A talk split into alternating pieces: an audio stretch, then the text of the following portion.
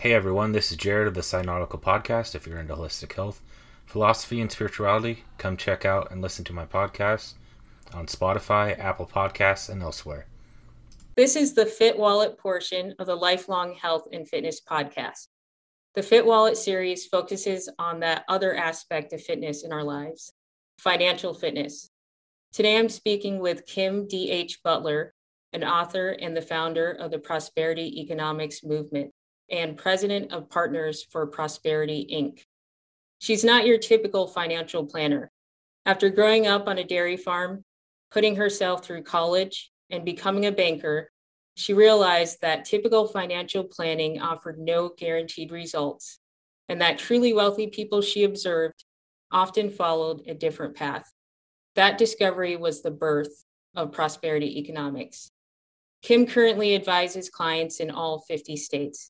If you'd like to speak to Kim, she can be contacted at partnersforprosperity.com. That's partners, the number four, prosperity.com, and on Facebook and Instagram at Kim D.H. Butler. First, Kim, thank you for joining me. Sylvia, it's a joy. I'm so happy to be here. I'm so happy you decided to uh, do this podcast. I was just one of your clients a few weeks ago. Well, podcasts are an awesome way to educate our community. And so I'm all in. Yeah. And for listeners, Kim is a valuable resource on the show. And I'll explain wh- why in just a moment. I recently spoke to Kim for a financial advising appointment. And during that appointment, I told her that I was once a broke single mom. And those who have been following my social media, they'll recognize that name. During that time, I was a personal trainer, and sometimes I didn't have enough food to train myself after spending all day with clients. So it wasn't until I read a few, you know, popular financial planning books that I slowly climbed out of that state of being broke. But recently I read Busting the Money Myth series, in which Kim co authored, and you also were the primary author on some of those books in that series, correct? Correct. A book is like a child, you know, it's yes. always raised with a community.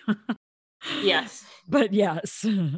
And, you know, I wish I read those books before because I spent a lot of years on uh, typical financial planning advice and I wasn't reaching my greater financial goals.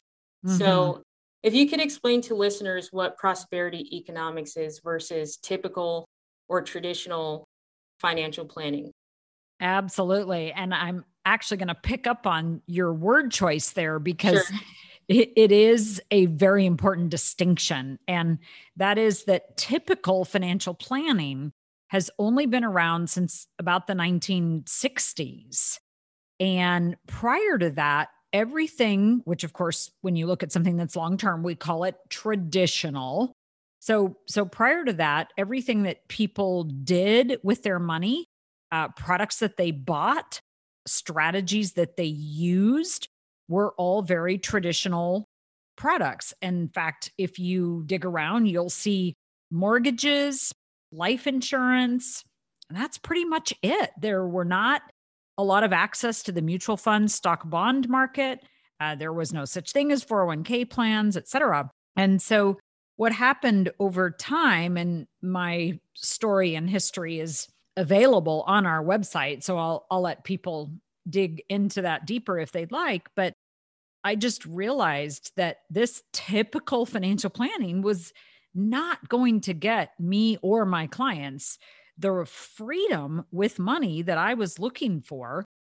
And when I started to figure out what the clients that had that freedom with money were doing, I realized that it was actually more back to traditional methods, which is basically boiled down to real estate and life insurance and maybe a few other things, uh-huh. primarily businesses.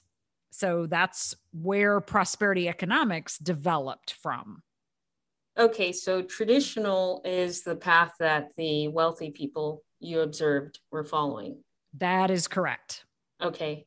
So that was one of the things mentioned in the books that I read. And I was so, uh, after reading the first book in the series, and I read them all in one month. So I don't know which one I started wow. yeah, I read them all in one month. Uh, you actually changed my reading habits. I would read like maybe one book every three months.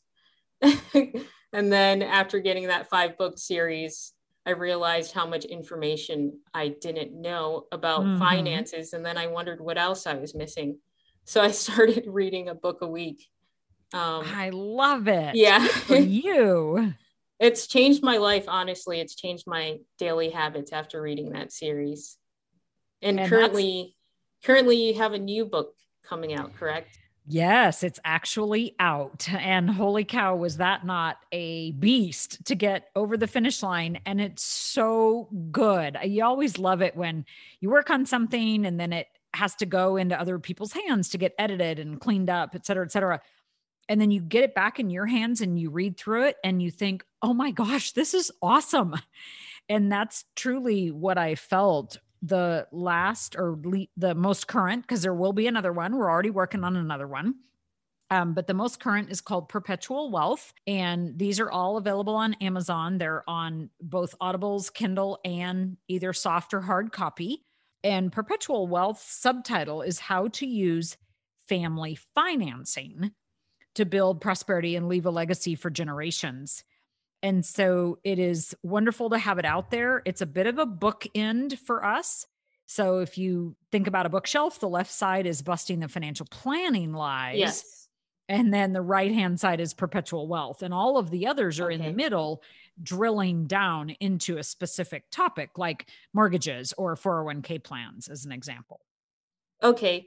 And I think perpetual wealth is important because a lot of people focus on themselves um, and I don't think they're thinking about uh, family planning down the line. It seems as if everyone's hustling to get the life they want now. And planning for their children, for example, might be an afterthought. Very true. And yet, as we know, people are going to be living longer and longer and longer. And it's so important that we think long term with our money, just like it's important that we think long term with our health. Yeah, and it's difficult to be healthy if you don't have money for food. And it's yes, also it difficult to be healthy if you're constantly stressed about financial issues. Correct. And actually, automating your finances is one of the biggest suggestions that I give to people to help avoid that stress. So, for example, if you have debt and you're constantly looking at your debt and thinking about your debt and focused on your debt, well, that's probably what you're going to get more of. And so if you can automate your debt payments and then just shift your perspective and your point of view away from that, you'll get better results. Same is true. And this is what wealthy people do. They help themselves overcome human limitations and get to the next level by automating everything that they can. And so yes. automating the act of saving, like the ability to put money aside every month again, if you automate that, then it just happens. And all of a sudden, a year or two goes by, and holy cow, you have actually some resources now because you automated and it made it actually happen. Whereas us human beings get in our own way if we try to willpower it. Yeah. And you know what I liked about your series is after I discovered the information in it, I started searching terms differently, searching about financial advice differently. Mm-hmm. And I found more information supporting what you say in the books. And what you just said, I found in another resource about building wealth. That's exciting. Is, it just confirms it, doesn't it? Yeah. And they called it setting up systems. Yeah. So systems of automating, uh, just like you said, saving and uh, investing and so forth. Super cool. So, some listeners tuning into this podcast, we have listeners who are into you know, living a minimalist lifestyle and they might ask themselves, why should I concern myself with being wealthy? Some people believe that money doesn't buy happiness. So, why would you recommend people building their wealth? Well, I, I agree that money isn't everything. Yes. And money affects everything that is important to us.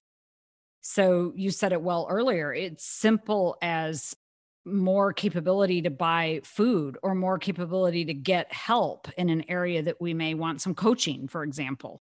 So I absolutely love the thought process around minimalism. And yet we can serve better, we can do more with our lives when we have a little bit of flexibility around money. And so it starts with just the simple act of saving. And again, saving is a verb, putting money aside, building up an emergency fund, building up an opportunity fund so that we can seek out ways to solve emergencies, ours or others that we care about, and take advantage of opportunities. Again, ours or those that somebody else may discover and and come to us with because we actually have resources to do something yes and that's actually a very important point. Before i touch on that point so you basically said money doesn't isn't everything but it affects everything correct? Correct. Yep. Yeah that's probably the best way it's been put. Thank you. And as far as money being used to not just help ourselves, but to also help others. Um, I remember listening to Les Brown years ago, in which, it, at least in his case, he actually became sick. And if he didn't have the money he built up over the years, he wouldn't have been able to receive the type of treatment that uh, a higher level of treatment compared to other patients who also had his ailment, which was cancer at the time. Mm-hmm.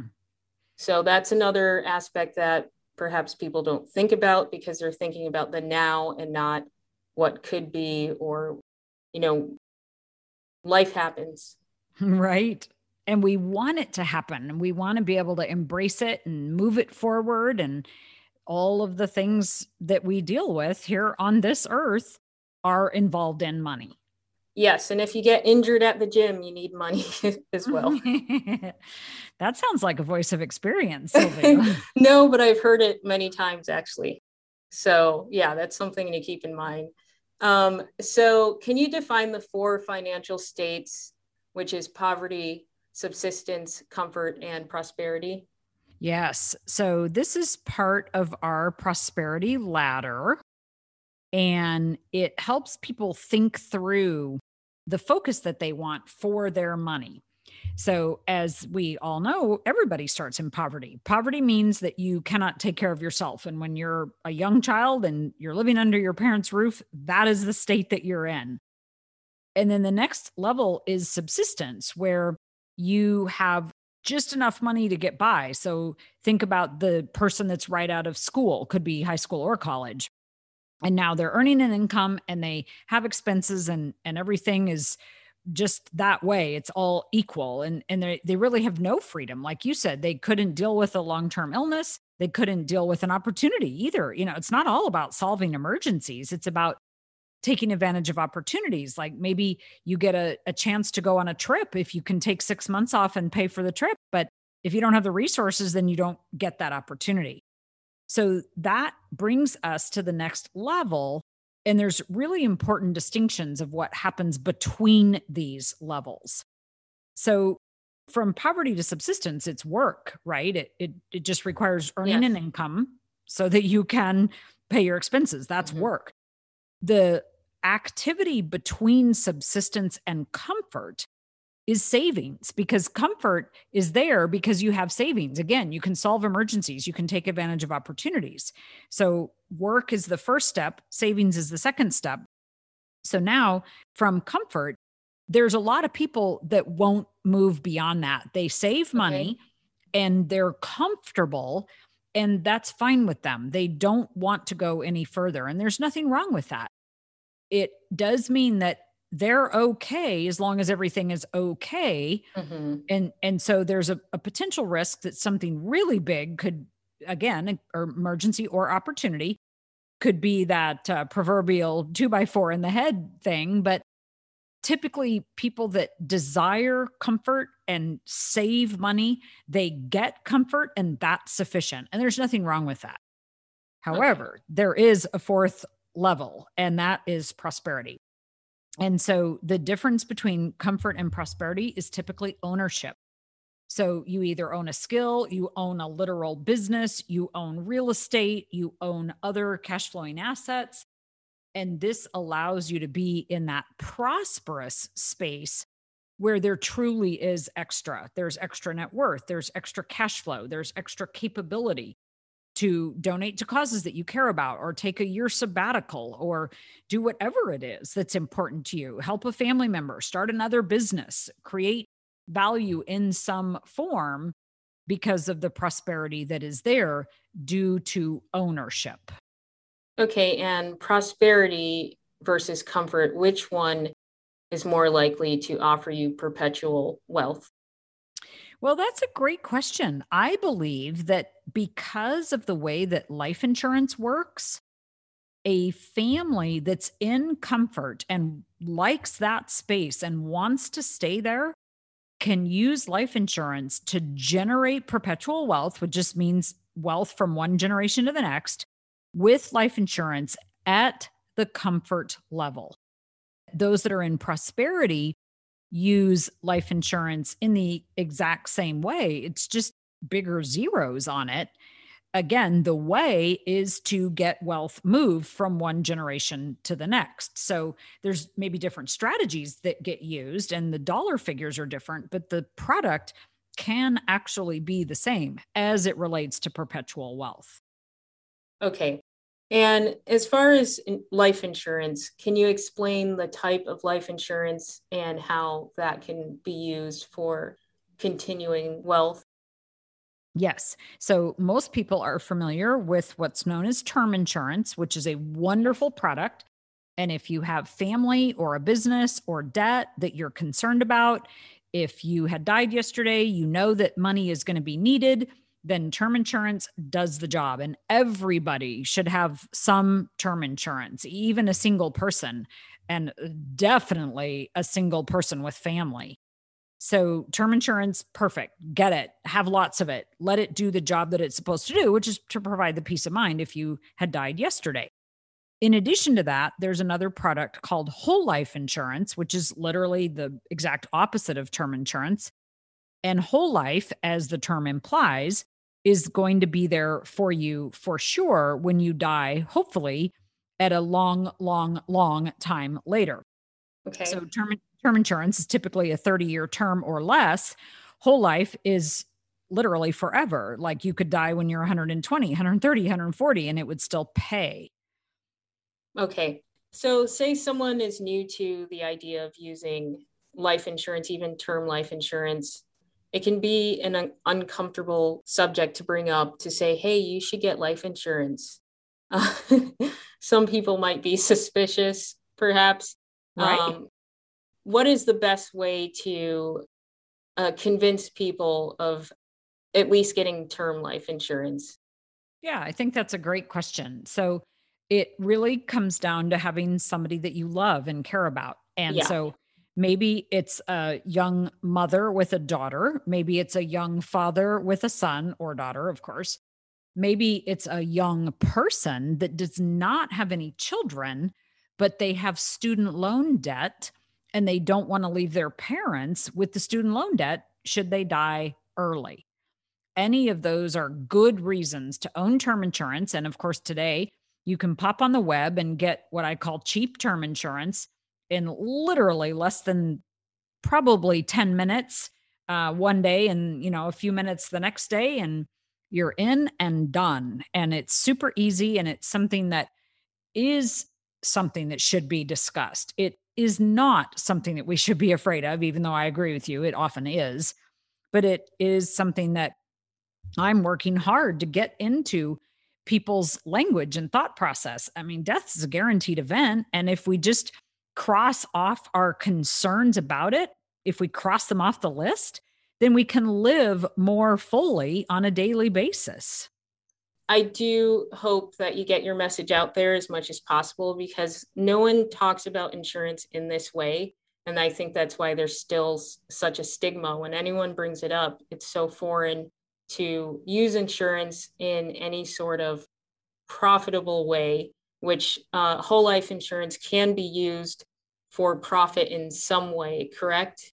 Yes, let's take just a quick dive into that subject. So, whole life insurance is definitely something that needs to have a little bit of learning done around it. And it is a product that's two or 300 years old. And for whatever reason, there is a lot of emotion around it. People either love it or hate it. And for why I'm not entirely sure. However, I do know that you said it well, it can be profitable while you're living.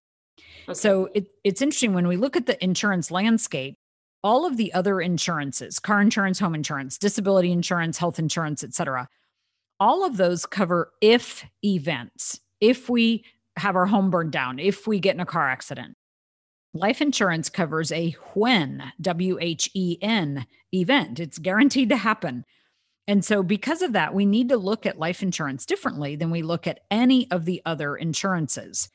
And that's why whole life insurance was developed long, long, long time ago in order to enable people to profit from its use while they were living. And it's in the form of something called cash value, which is literally like a savings account that gets built up in addition to the death benefit. So it's kind of like you're buying two accounts, if you yeah. will. I'll put information on this podcast, uh, not only to your website and social media, but a little more information about whole life insurance so listeners can uh, get more information on that and figure out whether it's right for them, which it's pretty much right for everyone. Wouldn't you agree? I do agree, including single people. Yes. Because they still have to deal with that guaranteed event called death. But more importantly, since thankfully most people won't die early, it is such an effective and efficient wealth automator. So, back to what we were talking about earlier the critical need to have the savings action on a monthly basis automated. And then it's also a very good wealth protector because life insurance is very, very boring and it's also very, very effective and it stores cash. So think about cash, liquidity, savings account kind of money. It stores that better than any other financial institution out there. And that is because that it isn't taxed on, correct? That is part of it for sure. It's also at a mutual life insurance company. Yes. Which means that that company is owned by the policyholders. You can think about it a little bit like a credit union whereby the life insurance company, as the holder of your cash, is owned by you. And so it's there to benefit you. It's not a public company, it doesn't exist to benefit anybody else. And so that also makes it a better place to store cash. And then lastly, the life insurance companies and the dividends that they pay are always a couple points above bank rates. Uh-huh. And so, as we're all aware, our savings accounts these days are not earning much. Yeah. And the, the life insurance does much better. So it's multifaceted benefits with whole life well insurance. Well said. Yep. really good word. So, as far as assets and liabilities, people are at least familiar with those two terms. What would you consider to be an asset and what would you consider to be a liability in terms of what is in reach for someone who's new to wealth building? Yeah, I think that's a great question. And there's definitely some definitions of assets out there that I think sound cool, but in the end, they're kind of frustrating.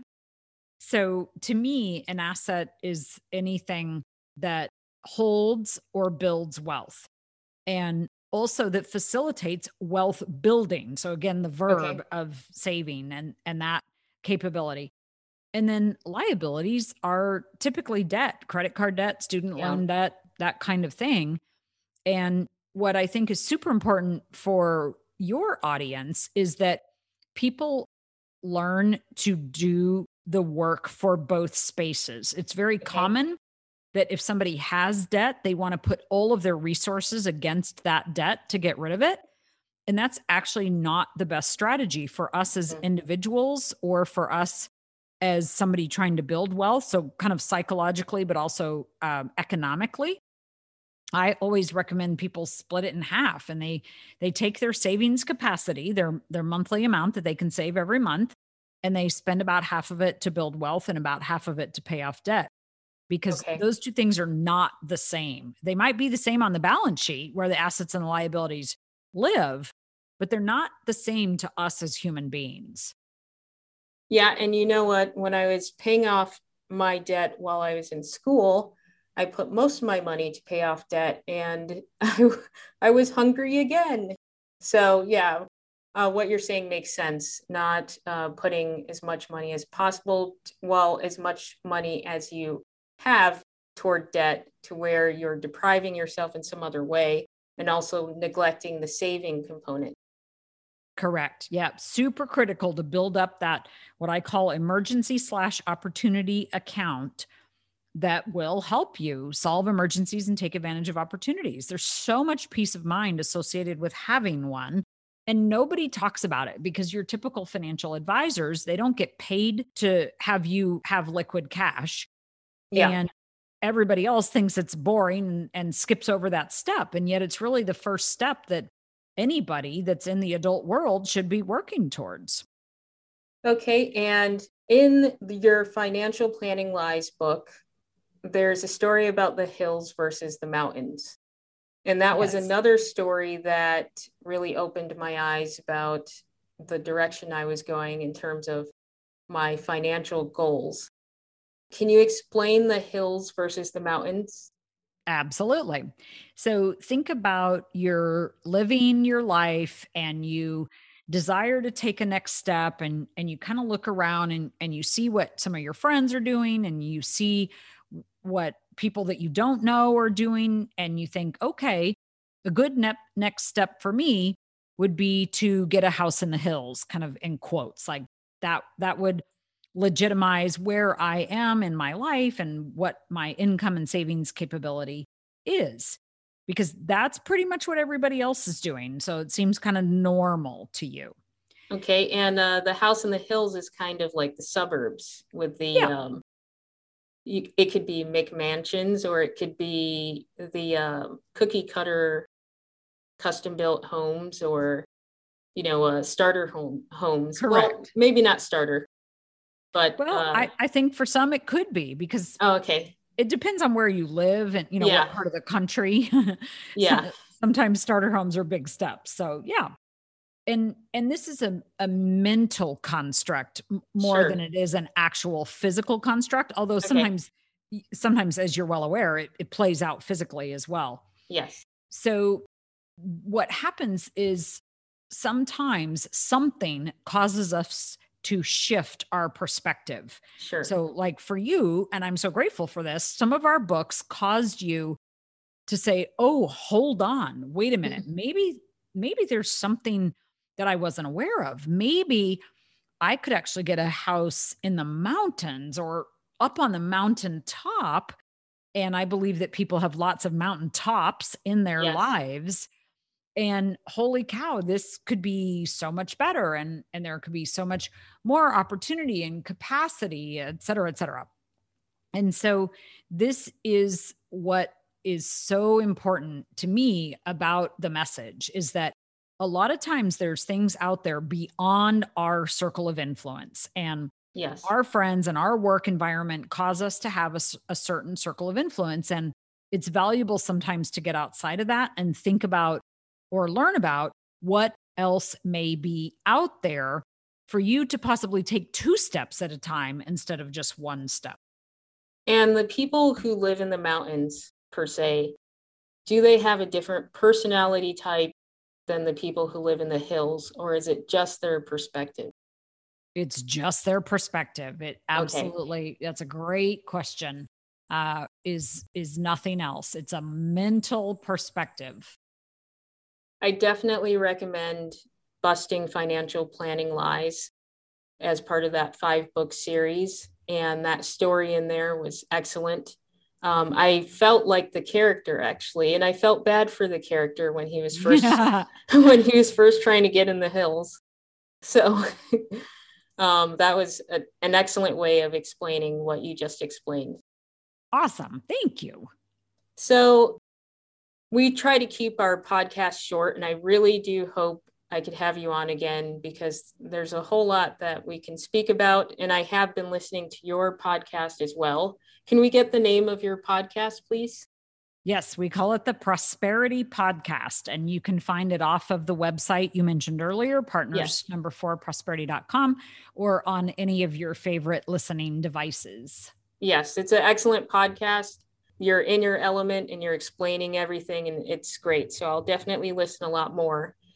But in closing, uh, considering that this podcast focuses on helping anyone pursuing lifelong fitness, being physical, mental, or financial, if they don't have a lot of resources, what advice can you give people who might find themselves financially strained right now? How can they begin building personal wealth?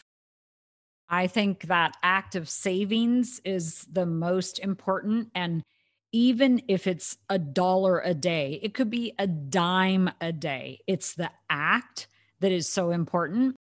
And it's important that the act be done with gratitude and a prosperity perspective, which is not easy. But to, to talk about a habit or a system, if you will, literally every time you go to your computer or every time you wake up, to have a jar that you put a dime in or at the mm-hmm. computer, mm-hmm. you know, transfer $10, do it every single business day. Get in the okay. habit of saving. Okay, that's excellent advice. And what resources can listeners find on your website to help them get started? Well, I believe that the story that I have and the process that I went through as I navigated the exact same things that you and I've been talking about today is valuable. So if they go to the partnersforprosperity.com website, there is a booklet on there that is not available anywhere else. Okay. And it, it's called Financial Planning Has Failed.